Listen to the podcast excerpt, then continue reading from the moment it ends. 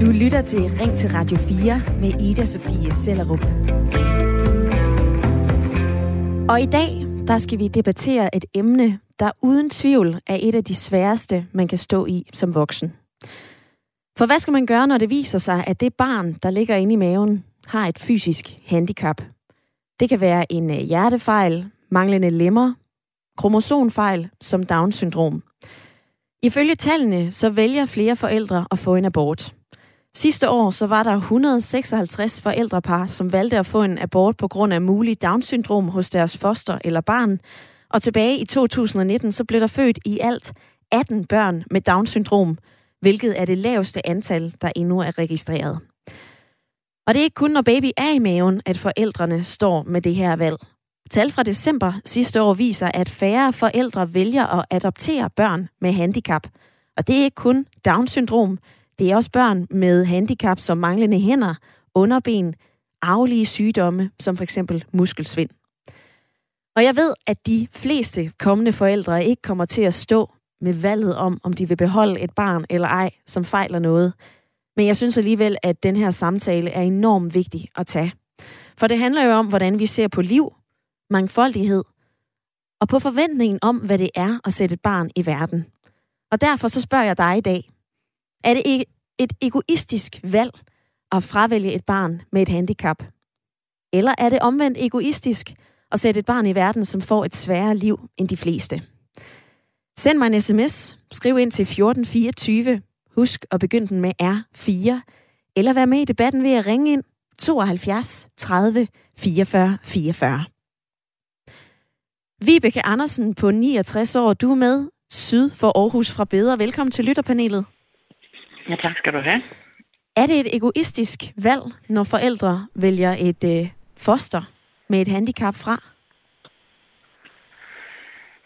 Det øh, vil jeg i hvert fald slet ikke bruge ord som egoistisk, fordi det er jo meget dømmende. Og jeg tænker bare, at det må være enkelt jo. Allerede når man giver sig selv muligheden for, hvad, hvad svar man eventuelt får, der må man have tænkt sig godt om for ens egen skyld. ja, fordi det, øh, der får man jo en, en valgmulighed, som vi faktisk ikke er skabt til at, at tage, kan man godt sige. Det er i hvert fald enormt svært, fordi det kan have konsekvenser for en senere, hvad, hvad man valgte, uanset hvad vej det var. Så øh, egoistisk, nej, det, det synes jeg ikke, der. Jeg synes, det kan være for nogen, der kan det være helt... Øh, det bliver de simpelthen nødt til at vælge fra. Og, og andre, de kan bedre de bedre sige, at vi, vi, tager, hvad der, vi tager, hvad der kommer, og det kan vi godt finde ud af. Med dig i lytterpanelet, Vibeke, der er øh, Kim Becker med fra Nordjylland. Velkommen til lytterpanelet, Kim. Tak skal du have. Hvordan forholder du dig til dagens spørgsmål? Jamen, øh, jeg forholder mig øh, til spørgsmålet, at det skal selvfølgelig være op til hver enkelte men øh, man skal selvfølgelig være opmærksom på det, at det kræver nok nogle flere ressourcer, kunne jeg forestille mig. Og øh, i og med, at øh, der mangler også på sundhedsvæsenet, så, så tror jeg også, at det bliver svært at få, øh, få øh, støtte, og jeg tror, der er mange kampe med at få det støtte, man skal have øh, til et barn. De to perspektiver fra dagens lytterpanel, henholdsvis i øh, Beder og i Nordjylland. Vi kører Kim, I er med i næste times tid, og jeg håber også, at du, kære lytter, der har tændt for din radio, har lyst til at være med i dagens debat. Jeg ved, at det er nogle store spørgsmål, vi stiller i dag, men der er altså plads til din holdning, og der er plads til masser af ærlighed, uanset hvad du mener. Indtil 2004, så var det kun kvinder i slut 30'erne, som fik tilbuddet om at blive scannet i løbet af graviditeten. Men så besluttede politikerne at give alle muligheden, uanset alder, for at få diagnostiseret deres foster. Og de fleste tager mod de her scanninger, og det giver ifølge Olav Bjørn Petersen, overlæge og formand for Føtal Medicinsk Selskab, en klar fordel. Nemlig, at man allerede meget tidligt i forløbet kan opdage de børn, der har en sygdom. Når vi på forhånd ved, hvad barnet fejler, så kan vi i højere grad stå klar med hurtig og korrekt behandling lige efter fødslen. At kende sygdommen inden, det kan være forskellen på liv og død. Og siden man begyndte at tilbyde scanninger til alle, så er antallet af nyfødte, der, fød, der dør på grund af misdannelser, mere end halveret, har overlægen sagt til vores børn. Men tilbage til spørgsmålet, og tilbage til tallene, der viser, at færre børn med handicap kommer til verden. For hvad er det så for et samfund, vi er ved at få, spørger man i Landsforeningen for Down-syndrom. Vi skal ikke have et samfund, der per automatik bygger på, at fordi der er en diagnose, så er der en abort, siger formand Grete Felt Hansen til TV2. Og på Rigshospitalet fortæller en hospitalspræst, Lotte Mørk, at effekten af, at vi kan scanne for handicap, er, at vi er blevet langt mere bevidste om, hvad der er brugbare mennesker. Ifølge hende så er der kommet en slags konsensus om, at det nok er bedre at vælge det uperfekte fra, også for ens egen skyld, har hun fortalt til Zetland. Men på den anden side i de her svære overvejelser, så kan vi jo stå i situationer, hvor vi tænker over, hvad det er for et liv, vores kommende børn kommer til at få. Og som Kim nævner i lytterpanelet, så kan et handicappet barn jo få det sværere. Både socialt, helbredsmæssigt, men også sværere i en familie. For hvad er det for en situation, man kommer til at stå i som forældre? Er det mere ressourcekrævende at have et barn med et handicap? Der er mange nuancer i dagens debat, og jeg vil gerne høre fra dig. Hvad tænker du om, at flere vælger at få en abort, når de ser, at deres foster har et handicap? Er det et egoistisk valg at fravælge børn med handicap? Eller er det omvendt egoistisk at sætte et barn i verden, som måske får et sværere liv end de fleste? Du kan ringe til mig lige nu på 72 30 44 44, eller fortæl mig, hvad du mener i en sms. Skriv en besked ind til 1424. Begynd den med R4. Lav et mellemrum og fortæl mig, hvad du mener.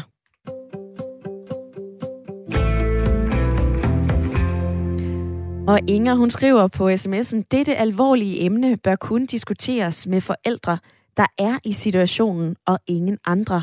Det er lige meget, hvad alle andre mener. Vibeke, da vi to talte om det her i går, så sagde du, at øh, det er utrolig vigtigt, at vi har den her samtale. Hvorfor? Jamen det synes jeg, fordi vi som samfund også skal tænke på, hvad øh, alle nuancerne de betyder for, for vores livsopfattelse, for vores, øh, ja, for vores, den måde vi dannes som mennesker. Fordi ja, og, som jeg også sagde, at det er sådan set lidt, øh, det er selvfølgelig lidt gratis at sige, men jeg ved bare, at der er mange med Down-syndrom, eller forældre med Down-syndrom, de siger jo, de har jo ikke, de har jo ikke fortrudt, at de har fået det barn, også selvom de har, har vidst det. Og de vil jo aldrig have, have undværet dem selvfølgelig. Det vil, men sådan forandrer man sig jo nok, at man tror, det, det er ja, det er en kæmpe opgave, det er der ingen tvivl om, men de kommer jo til at elske deres børn. Og jeg synes jo også, at vi andre, vi ser, at når vi nu oplever de der skønne unge mennesker, vi ser en gang imellem i fjernsynet, ikke? der har været en fantastisk udsendelse, hvor jeg tror, den hed De Fravalgte, eller så skulle vi sorteres fra, eller sådan noget. Og de havde de fineste, de fineste betragtninger af deres liv, som man kunne ønske, at alle havde, når de var et par 20 år. For det var, det var tre unge piger, så vidt jeg husker. Og de havde nogle utrolig fine overvejelser. Altså, de var ikke mere syge, end de kunne lære os alle sammen noget eller syge eller anderledes, hvad skal vi sige, ikke også? Så derfor så synes jeg, det er vigtigt, at vi, vi får den holdt op foran os, så vi måske også bedre kan forstå og rumme, når vi møder dem, og vi kan være mere tolerante, at vi gerne vil møde dem alle steder. Alle steder. Hvor de samtidig kan være øh, illeset. Øh, det har man jo hørt om. Nogen kan ikke have svært ved at sidde og, i en restaurant med andre. Ja. ja. Så derfor synes jeg, det er vigtigt, at vi får åbnet øjnene og får nogle oplysninger ind, som vi jo også får i dag. Vibeke, hvis vi dykker ned i historien for øh, fosterdiagnostik, så er det for alvor noget, som har udviklet sig inden for de sidste 40 år. Altså de første fostervandsprøver i Danmark blev foretaget i øh, 1960'erne. Dengang så var det kun tilbudt til ganske få kvinder. Og i øh, 78 så indførte staten et tilbud om fostervandsprøver til alle gravide over 35 år, da sandsynligheden for at få et barn med Down stiger i takt med alderen. Og derudover så galt det her tilbud så også øh, kvinder med arvelige sygdomme i familien, og kvinder, som har haft tre eller flere aborter. Da du fik børn, Vibeke, så var der jo ikke mulighed for at få de her scanninger. Hvilke tanker gjorde du der dengang? Ved du hvad, jeg kan næsten ikke høre, hvad du siger lige her. Det sidste der er meget larm. Ligesom lidt papirlarm eller tastningslarm. Så det kan være, at uh, Kim han sidder med computeren. Kim, som også er med i lytterpanelet. Nå. Jeg prøver lige at spørge dig igen. Vibeke, da du fik børn, så var der ikke de her muligheder for scanninger, men hvis vi laver et tænkt eksempel, hvad tror du, at du ville have tænkt? Eller vil du ikke have tænkt noget overhovedet? Jeg tror, som jeg er indrettet, jeg tror ikke, jeg havde turde øh, vide det. Jeg tror, det jeg har ladet det være op til skæbne, det må jeg sige. Det tror jeg. Og jeg kan jo også bare, øh, man har jo hørt om dem, der går og får taget prøven, ikke? altså op til prøven. Og de er jo simpelthen så, så nervøse, og de aner nærmest heller ikke selv, eller ikke, ikke det er i hvert fald samtidig, at de ikke begge to ved, hvis nu der er to, hvad de vil, hvad de vil gøre. Fordi de oplysninger, dem har de svært ved at, ja, svært ved at vælge i. På sms'en, så er der øh, flere af jer lyttere, som skriver, der er en lytter, som siger, sygdom kan jo også ramme vores børn i løbet af livet. Og så skriver Larsen, jeg er født med en spastisk lammelse i venstre side, og må blot sige, jeg har et godt liv. Fuldtidsarbejde, kone og tre børn. Så er der en anden, der skriver, jeg synes ikke, det er egoistisk at fravælge børn med Down-syndrom. Man må tænke på barnet, der nok får et markant bedre liv, uden at være besværet med diagnosen. I dag i Ring til Radio 4, så har vi øh, taget fat på et, ja, tungt emne, men meget relevant emne. Jeg spørger nemlig, om det er okay, at forældre vælger fostre med mulige handicap fra, før de bliver født. Og det spørger jeg om, fordi at øh, tal viser, at flere forældre vælger at få en abort, hvis de kan se, at deres børn fostre babyer inde i maven, de altså har enten en kromosomfejl, en hjertefejl, en arvelig sygdom. Så stiller jeg forskellige spørgsmål. Altså, gør vi plads til børn, der er forskellige i samfundet, når vi vælger dem fra? Kræver det nødvendigvis, at man er ressourcestærk som forældre, hvis man skal klare at få et barn med et fysisk handicap? Eller er vi for dårlige, som der er flere, der skriver på sms'en, til at acceptere forældrenes beslutning? Er det her i virkeligheden noget, som er så intimt, og som ikke rager andre end de forældre, der står med det her valg? Du kan være med i debatten. Du kan ringe ind på 72 30 44 44, eller du kan sende mig en sms. Du kan skrive ind til 1424. Husk at begynde din besked med R4.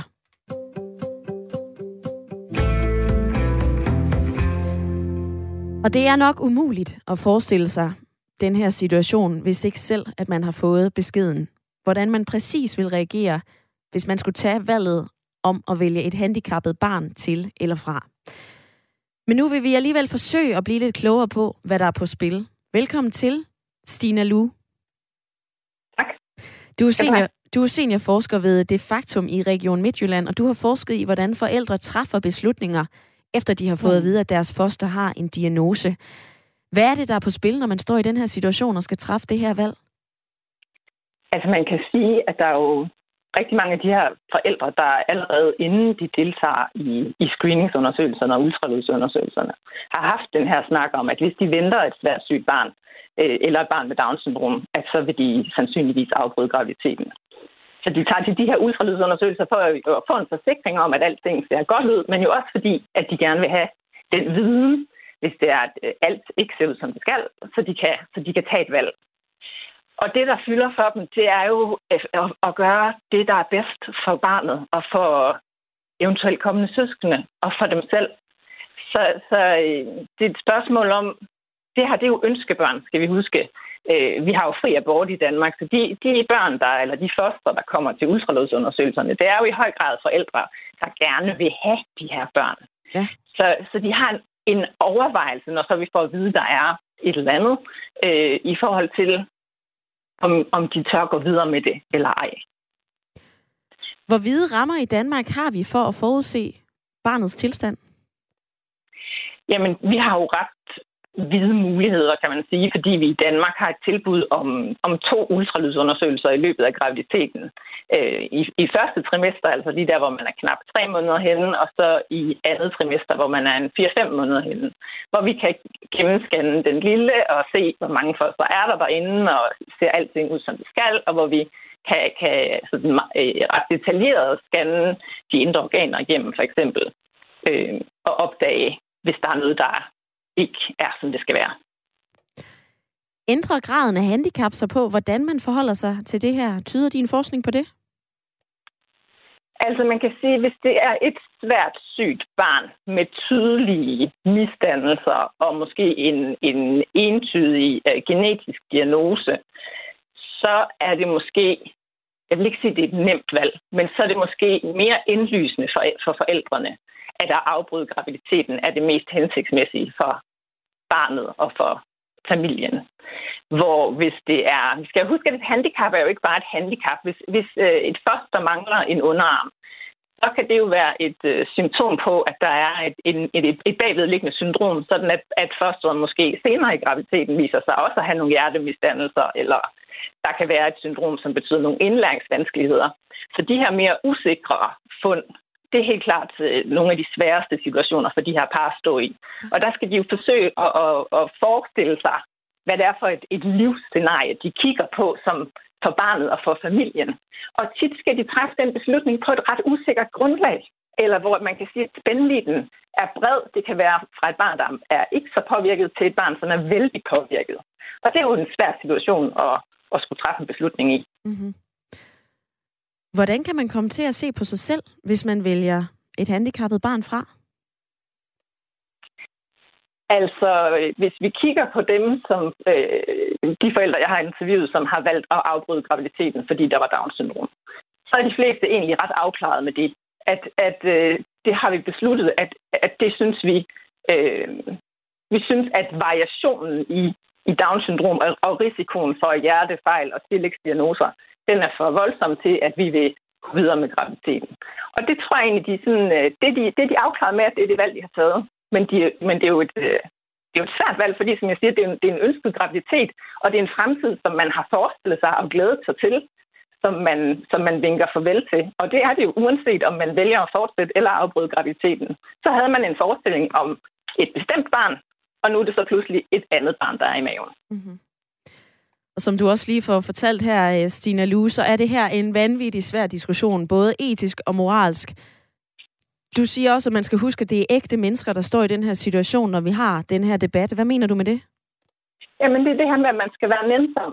Og at de her situationer, de er tit meget mere komplekse, end det kommer til at fremgå af radiosendelser som den her, for eksempel. Altså det her med, at, at, øh, at det er en hundesvær situation at være i, og øh, folk træffer valg øh, så godt de kan med, med det, det liv og den øh, sammenhæng og de værdier, de nu øh, står for.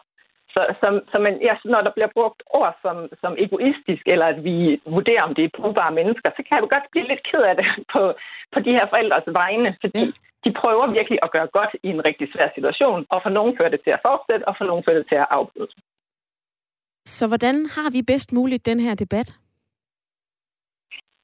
Jamen, jeg synes, at det er fint med sådan et radioprogram som det her, og så synes jeg, at det, at det er vigtigt, at vi hele tiden holder os nuancerne for øje. Altså, at den type af medicinsk information, de her par får, er tit øh, meget mere kompleks end bare i citationstegn et spørgsmål om at, at mangle en fod. Øh, og at vi også giver muligheden for, at der er nogle af de her fostre og børn, som er meget, meget syge, som vi opdager og hvor vi måske sparer noget smerte både for forældre og for barn. Mm. Stina Lue, seniorforsker ved Det Faktum i øh, Region Midtjylland. Tak for at gøre os klogere i dag. Selv tak. Og tak for et spændende program. Ja, som du hører her, så er det her en øh, svær diskussion, og øh, jeg vil understrege, at vi her fra Radio 4 ikke ønsker at bashe nogen. Det er jo de færreste, der ved, hvordan det er at stå i den her situation, men vi har alligevel valgt at sætte strøm til den her debat. Hvad får det dig til at tænke? Er det en trist udvikling, at færre vælger at få børn med handicap? Eller mener du, det er godt, at der er så mange muligheder for at scanne og få en fosterdiagnostik, så vi tidligt i en graviditet kan se, om et barn er handicappet eller ej? Lene Bafur skriver på øh, sms'en, God formiddag. Jeg synes, det er en vanvittig svær diskussion. Der er ingen som helst tvivl om, at de forældre, der får et handicappet barn, naturligvis elsker det lige så højt, som de vil elske et barn uden nogen handicap. Men om jeg selv vil være modig nok til at sætte et barn i verden velvidende, at det var handicappet, det ved jeg faktisk ikke. Jan skriver, vi lever i et konkurrencesamfund. Vi får karakterer i skolen, karakterer på uddannelsen. Vi skal finde et job, som andre bestemmer, om vi får eller ej. Vi skal tjene penge. Vi forsøger at være perfekte og have et perfekt liv. Så jeg vil selvfølgelig vælge et handicappet barn fra, både for min og for barnets skyld. Vær med i samtalen i dag. 72 30 44 44 er nummeret her ind til mig. Hvis du vil sende en sms, så kan du gøre det ved at skrive en besked ind til 1424.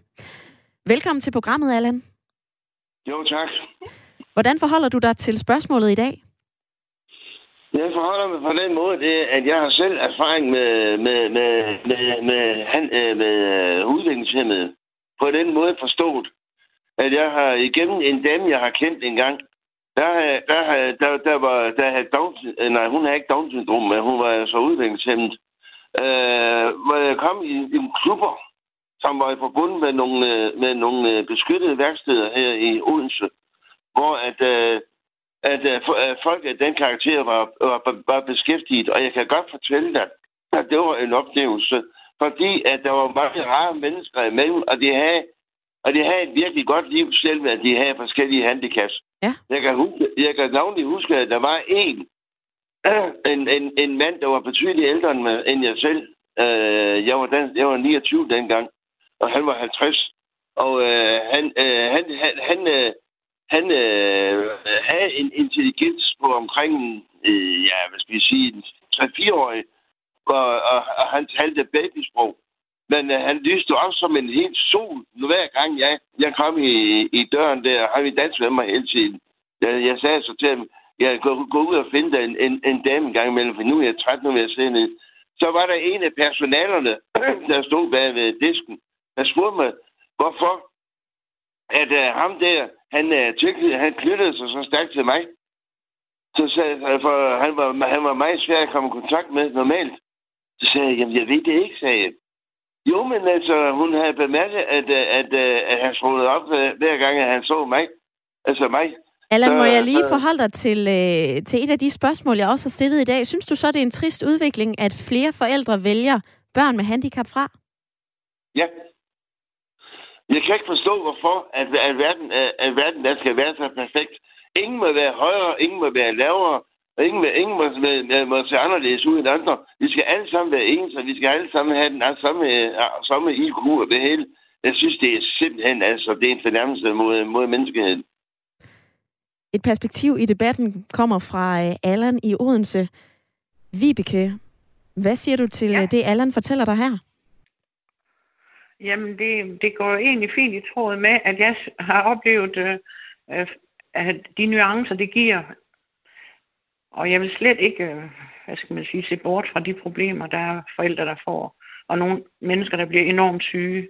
Og det er jo faktisk måske ikke engang derinde, vi, ja, det er ikke engang de, de meget, meget syge, vi tænker på, fordi der, øh, der bliver der nok nogle andre problemer. Det kan vi jo ikke vide inden, men jeg synes bare, der kan være sådan nogle fine nuancer ved folk, der ikke lige er som vi andre. Vi må gerne se, øh, vi må gerne se de forskellige vinkler. Jeg tror egentlig, vi har brug for de følelser, som de mennesker også vækker i os.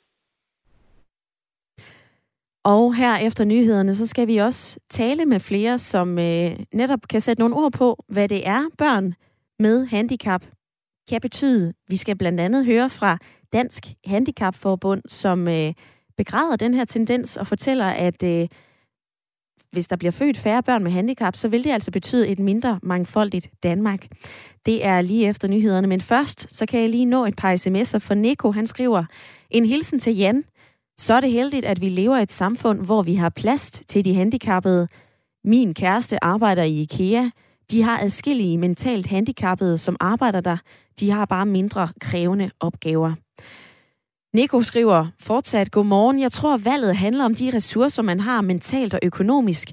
Jeg har en knæk på 13 med autisme og ADHD, og jeg vil ikke bytte ham for alt guld i verden. Jeg tænker, at hvis han skulle lande hos nogen, så er det godt, at han er landet hos mig, som har tid, energi og overskud. Jeg kan godt se, at hvis man er lidt presset i livet, så kan det være rigtig svært at rumme et krævende barn. Men PS, sunde og raske børn kan være mindst lige så problematiske. Vi har gang i en øh, interessant og svær debat i dag. fysisk, mentalt handicappede børn. Send en sms, skriv ind til 1424 eller grib telefonen og ring 72 30 44 44. Du lytter til Ring til Radio 4 med Ida Sofie Sellerup. Hvor vi i dag taler om børn med et handicap.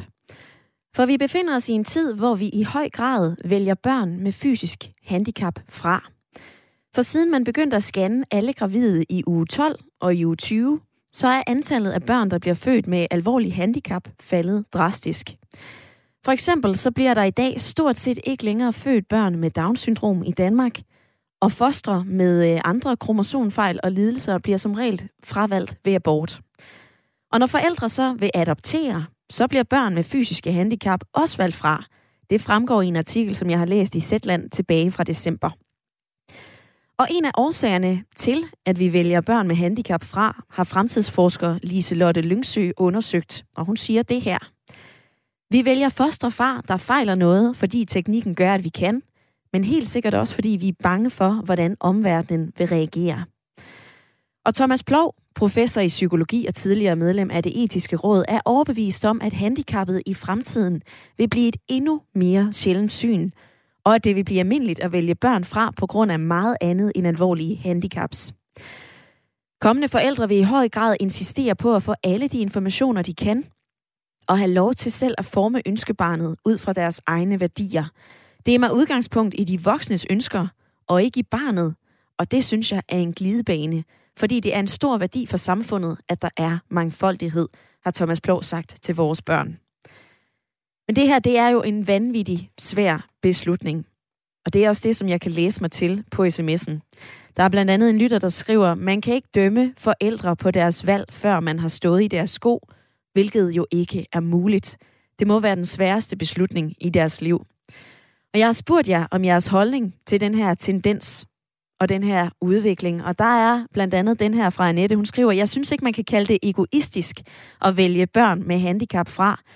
Det er hvad enten mennesker, der vælger at gennemføre svangerskabet eller vælger at få foretaget en abort.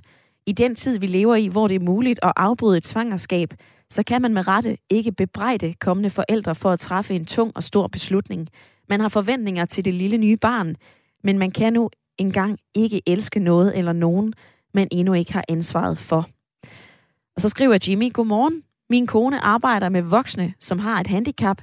Alle børn er jo dejlige på hver deres måde, men problemet, som jeg ser, er jo, at det bliver institutionsbørn, når de bliver 18 år.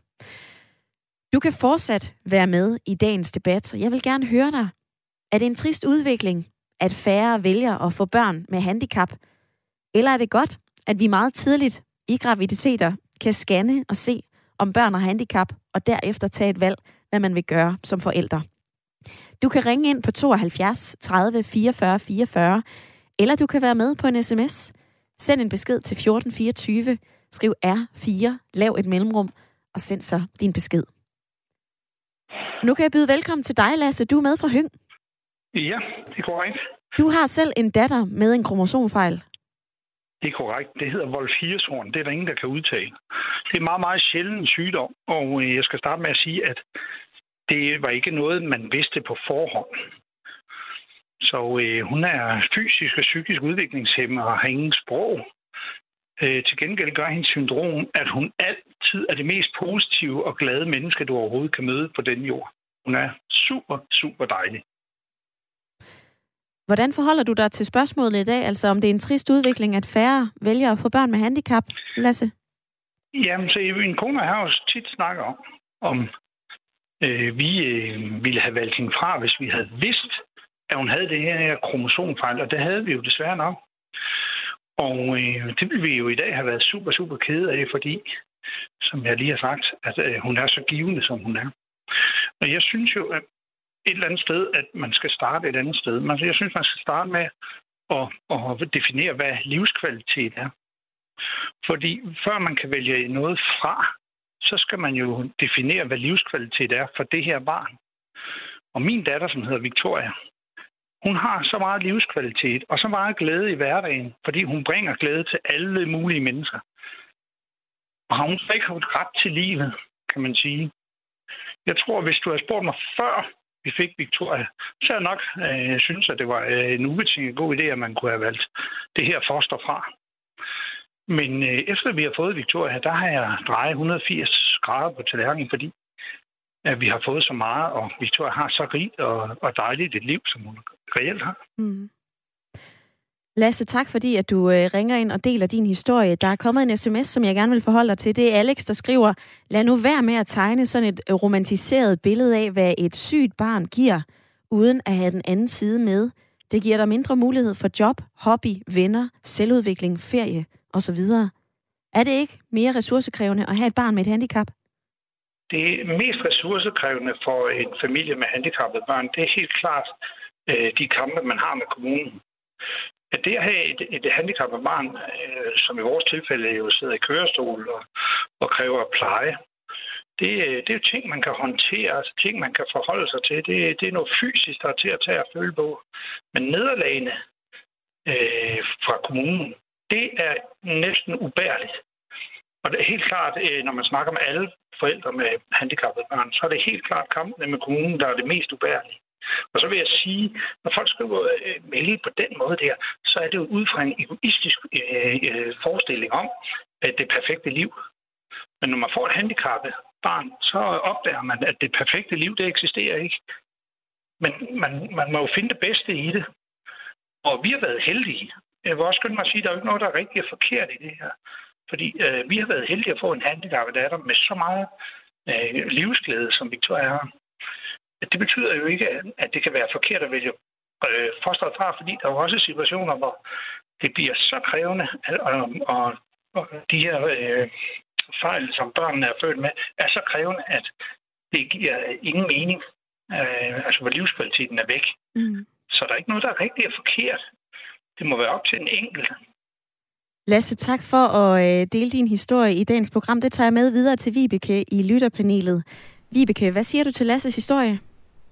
Jamen, den synes jeg, den er vidunderlig at få frem. Og netop også hans sidste bemærkninger er også rigtig fin. Og der findes ikke, øh, altså man, har, man skal have lov, og vi som samfund skal støtte begge sider. Det er helt i orden at vælge fra dem, der føler, det er det, de må.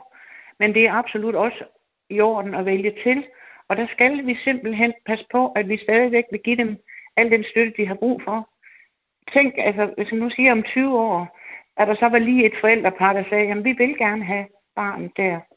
Og så står de og kan næsten blive udskammet. Det er den situation, jeg er så bange for.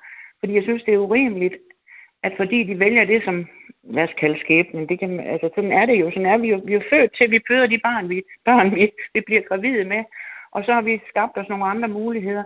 Det skal man have lov til at vælge fra, og så tager man dem, der vil det, så tager de, hvad der kommer, og det skal vi som samfund støtte op om. Og netop også den nuance, han kan fortælle med sin datter Victoria, der giver så meget glæde til sine omgivelser, det er der rigtig mange, der kan lære meget af. Det tror jeg på, at vi, vi som samfund kan lære rigtig meget af. Vibekes ord i lytterpanelet. Du er med frem til klokken 10, Vibeke, og øh, på sms'en, der fortsætter I med at skrive ind. Christian fra Aarhus, han skriver, Godmorgen. Hvis forældre får besked på, at deres foster har en kromosonfejl, så skal de have lov til at få barnet. Men så skal det være på egen regning. Barnet får ikke et ordentligt liv, men på skatteydernes regning. Så hvis man vælger at få et barn med Downs, så skal man også selv betale, lyder det fra Christian. Og Mia, hun skriver, jeg vil ikke tage ansvaret for et handicappet barn. Min yngste havde astma og migræne som baby, barn, og med fuldtidsarbejdet, andet barn, hus og syg mor, plus to hunde, så havde jeg mere end rigeligt. Forhold dig til dagens debat. Jeg spørger, om det er en trist udvikling, at flere forældre vælger at få en abort, når de ser, at fosteret barnet inde i maven har et handicap.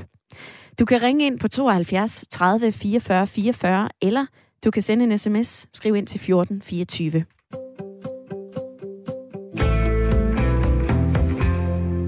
Siden man i 2004 begyndte at tilbyde, tilbyde fosterdiagnostik til alle kvinder herhjemme, så er der jo blevet født færre børn med svære handicap. Og det giver nogle konsekvenser i samfundet. Mener du, Susanne Olsen, velkommen til programmet. Tak. Du er landsformand i Dansk Handicapforbund. Hvad er det for nogle konsekvenser for samfundet, som du ser, at det kan medføre, at der bliver født færre børn med handicap? Jamen altså, det, det jeg kan se, som jeg jo også lige har lyttet med på, altså i forhold til, at øh, dels er der problematikken om, at man netop føler sig øh, tvunget eller øh, nødt til, og, og når man netop får at vide, at, at man får et barn med handicap, øh, til at, at, at tænke, som øh, der blev lige er blevet sagt i forhold til, at, øh, at, at, er, det, er det noget, man skal? Hvordan, altså, hvordan er det? Øh, sam, hvordan vil det omgivende samfund se på en, hvis man for eksempel vælger det til, eller vælger, at det skal ikke vælges fra? Øh, det er jo en af, de problemstillinger, som vi jo synes er voldsomt at sætte forældre i. Øh, og at, at, at vi jo også siger, at jamen, altså, mennesker med handicap, tror jeg, for altid vil være der. Øh, dels så er der noget, man kan diagnostisere, men der kommer jo mange, øh, ikke mange, men der kommer jo også øh, øh, børn ud, som under fødslen eller efter fødslen øh, viser sig at have et handicap. Øh, Øh, så, så, så, så, jeg synes, at det er øh, noget, man i høj grad skal, skal være meget varsom om at sikre, at der kommer så meget information ud til de kommende forældre som muligt. Fordi det er vi, grupper med handicap vil jo altid være en del af samfundet, og en del af den mangfoldighed, vi nu er som, øh, som, som samfund. Så, øh, så, så jeg synes, det, det er en rigtig svær problematik for alle, og det kan vi jo også høre her. Øh, men det, der er vigtigt, det er jo, at, at man øh, sætter forældrene i en situation, hvor de har mulighed for at netop måske også søge oplysninger og få oplysninger til at træffe en beslutning ud på i forhold til, hvis de ved, hvad det er for en funktionsnedsættelse, øh, at deres kommende barn har. Hvilke problemer kan det give for de børn med handicap og deres familier, som øh, rent faktisk skal skabe et liv i Danmark? Jamen altså, hvis, hvis, hvis vi får den øh, hårde og, og rå måde at se øh, øh, forældre med handicap øh, oplevelser og børnene, jamen øh, så, så, så kan det jo selvfølgelig øh, være, være, øh, vil det selvfølgelig gøre noget ved, ved de børn og forældre, familier og mennesker i det hele taget med handicap, at øh, det har de jo selv øh, været skyldige, de kunne øh, have været fra, eller de er en byrde for samfundet, når de så er børn, og de, man så bliver voksne og også har et handicap, ung for den sags skyld. At, øh, at, at, at det bliver betragtet som en byrde. Altså det er jo bare det, vi i taler sætter det på den her måde i dag, viser jo egentlig, øh, hvor langt øh, videre, må jeg lige vil sige, øh, man er kommet i hele den her måde at se det på. Øh, altså, hvis jeg prøver nok tilbage, jamen, så var det, som der blev sagt lige før, jamen det var så det, skæbnen død de pågældende øh, forældre, eller, og pågældende barn selvfølgelig, der, der, der, der blev født. Mm. Øh, og, og i dag, der, øh, der, der bliver det vendt til, at de kunne jo bare have lavet være. Der er flere lyttere på sms'en, Susanne Olsen, der siger, jamen det er jo mere ressourcekrævende at have børn med et handicap. Nogle børn koster mere for samfundet. Ja. Og, og, og, og det er det jo.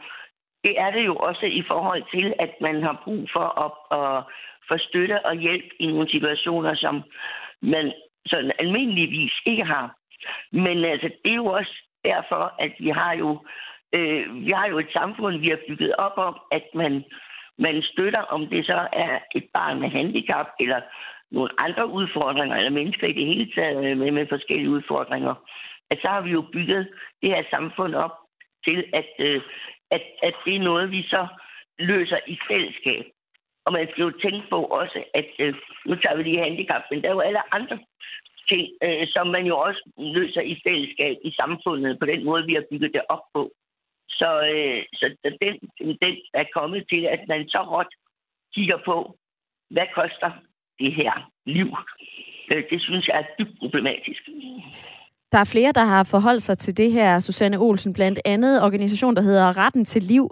Og på deres hjemmeside, så står der, når man tilbyder gravide kvinder at tjekke deres ufødte for handicap med det formål at tilbyde dem en abort, hvis undersøgelsen giver et uønsket resultat, så har man indirekte signaleret, at det er mennesker, der ikke har samme ret til livet som os andre. Det er et hån mod de handicappede. Et handicappet menneske, født eller ufødt, er et fuldgyldigt menneske. Ingen skal bestemme for et andet liv, og hvilket liv, der er værd at leve. Jeg ved, at I i Dansk Handicapforbund ikke ønsker at beslutte på folks vegne, om de skal beholde et barn med handicap eller ej. Men hvad skal man tilbyde folk, der har fået at vide, at deres kommende barn har et handicap, for at flere måske vil tænke en ekstra gang og eventuelt vælge det til? Jamen, det jeg synes vil være naturligt, at, at, at man tilbyder og peger på, fordi det er jo temmelig kaotisk i øh, forældres øh, øh, øjne. Det er i det øjeblik, de får at vide, at er, er tale om, at, at, at der kan være noget, et handicap øh, i det ufødte barn. Øh, men der er det aller, aller vigtigste, som i alt muligt andet, altså relevant, god oplysning, så man har det bredeste grundlag at tage øh, sin beslutning ud fra. Og det vil sige, at, at øh, den diagnose, der eventuelt er på barnet, inden det er født, øh, som lægerne og andre kan se, og måske netop derfor sige, øh, fortæller, og tæller forældrene i den her situation, det er jo at, at finde ud af, øh, hvem de skal tale med, for eksempel.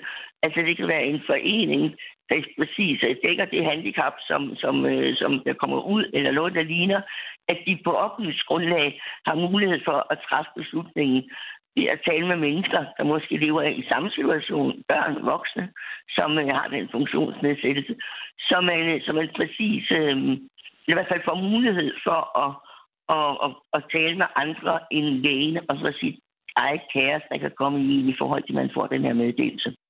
Susanne Olsen, landsformand i Dansk Handicapforbund. Tak for din tid i dag. Det var så lidt. 72 30 44 44 eller en sms til 1424 er den måde, du kan være med i dagens debat. Er det en trist udvikling, at flere forældre vælger at få en abort, hvis de ser, at baby inde i maven har et handicap? Eller er det godt, at vi kan se handicap tidligt på scanninger? Det er dagens debat, og jeg vil gerne øh, sige hej til Kirsten nu, som er med fra Tisted. Velkommen hej. til programmet. Mange tak.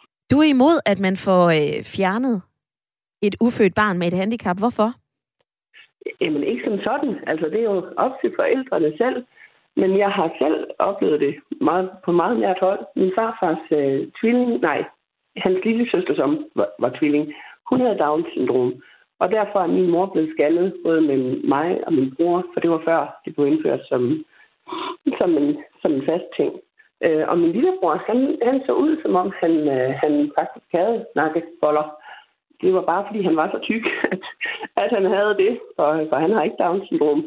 Men øh, det, var da, det var min mors fortjeneste, at han, øh, at han ikke blev fjernet, og hun insisterede på at beholde ham.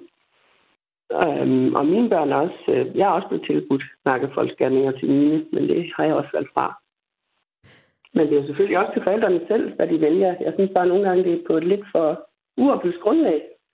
Men er det netop ikke et oplyst grundlag, hvis man kan komme ind til en scanning og finde ud af, hvad der sker derinde?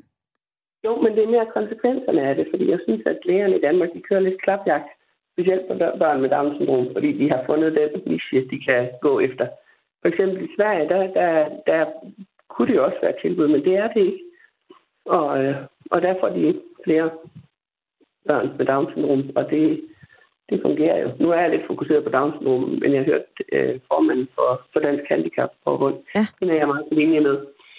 Kirsten, du får lige nævnt Sverige. I, øh, I 6 ud af landets 21 regioner, så får alle gravide tilbudt den her fosterdiagnostik. 32 procent af de gravide vælger at få en øh, nakkefoldsscanning. Det er væsentligt mindre end øh, for eksempel her i Danmark, og så også i Norge, hvor, øh, hvor der altså er øh, en langt større del af de gravide, som får de her fosterdiagnostikker. Jeg fandt en anden undersøgelse, som jeg lige vil forholde dig til. Altså en del mener faktisk, det er positivt, at der fødes færre børn med Down-syndrom. Det er det, du fokuserer på. 6 ud af 10 danskere mener, det er positivt. Og det er særligt mændene, som er positive over for faldet i antallet af fødte med Down-syndrom. Hvad siger du til den statistik? Jeg tænker lidt på, hvad, hvad, hvad det er, de forholder sig til, om de kender folk med Down-syndrom. Fordi det, det, det er meget nemt at sige, at det synes man er godt, men det, det er det vel som, som udgangspunkt også, hvis, øh, hvis det er det, vi vælger. Altså, min mand er vokset op i Jugoslavien. Der gemte de alle de handicappede væk. Selv folk, der var døve, de blev sendt på institutioner. han blev meget chokeret, da han kom øh, udenfor Jugoslavien og så folk med handicap, for det var ikke noget, de var vant til overhovedet. Og jeg ved ikke, om det er sådan et samfund, vi gerne vil have, hvor vi enten skal institutionalisere, ja, hvor de enten skal på institution med det samme, eller om de bare gerne, om vi bare gerne vil have den fjernet helt.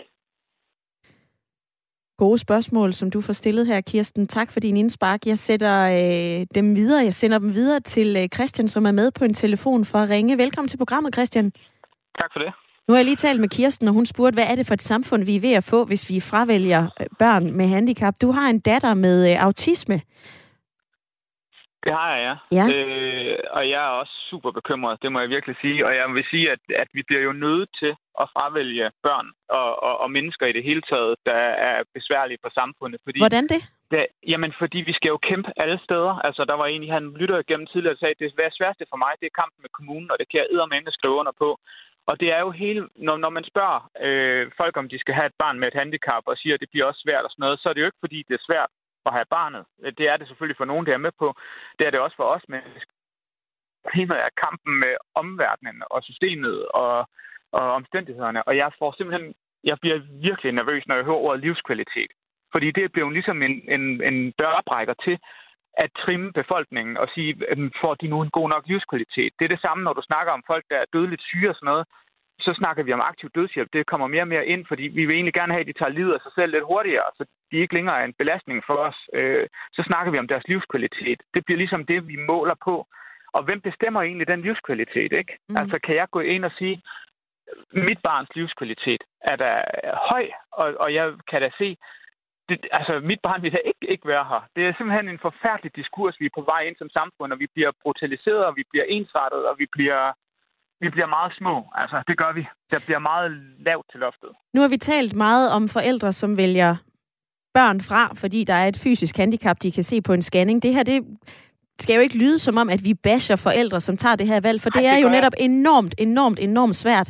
Altså, skal vi i stedet for at blive mere rummelige over... Ja, det skal vi godt nok. Vi skal give dem, vi skal give dem mulighederne og sige til dem, ved I hvad, og, og vi skal stadigvæk ikke bash, for det handler virkelig ikke om bashing, fordi det er jo helt individuelt, om man også som menneske har ressourcerne personligt til at, at gøre det her, og det skal man jo have. Men vi skal i hvert fald ikke stille, vi skal ikke spænde ben. Altså, vi skal sørge for også at stå klar i den anden ende og sige, vi anerkender faktisk værdien af den diversitet, der kommer ud af, at vi er forskellige som mennesker. Altså, rigtig mange mennesker med handicap har jo bidraget til vores verdens udvikling, til kunsten, til kulturen, til videnskaben. Altså, og, og bare til livsglæden. Altså, det hører vi jo også mange fortælle om. Hvad er det, vi gør bedst, hvis vi afskærer os fra mennesker, der er anderledes end os selv? Endnu et spørgsmål, som jeg sender fra Christian, der var med på en telefon for at ringe til Vibeke i lytterpanelet. Ja, hvad er det for et samfund, som Christian stiller spørgsmålstegn ved her? Ja, men jeg synes jo, det er fuldstændig rigtigt, hvad han siger. Og det der med at trimme, det er, jeg synes, det er virkelig det er forfærdeligt. Jeg har så ikke nogen nær på mig, men jeg har bare øh, oplevet andre have børn, og øh, hvor jeg bare tænker, jamen, de giver så meget. De giver simpelthen så meget, de mennesker, og vi får udvidet vores hjerne, hvis vi ellers er åbne over for det. Og jeg er øh, endnu lidt chokeret over, hvad, hvad Christian fra Aarhus, hans, hans indstilling til det.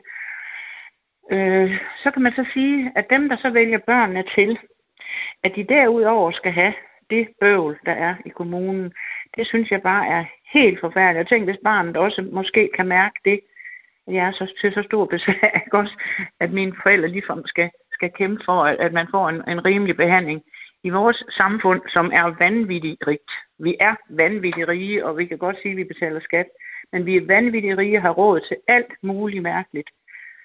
Så skal vi også have råd til at, at behandle de mennesker ordentligt, der kommer med en øh, ja, de, hvad, hvad kalder man det, en, en, en ja, mangfoldigheden, den skal der være, være plads til at passe på, og også give forældre den ro, at den dag, de ikke selv er der og kan passe på deres børn, der er der en eller anden hæftig støtte fra samfundet til at passe på dem.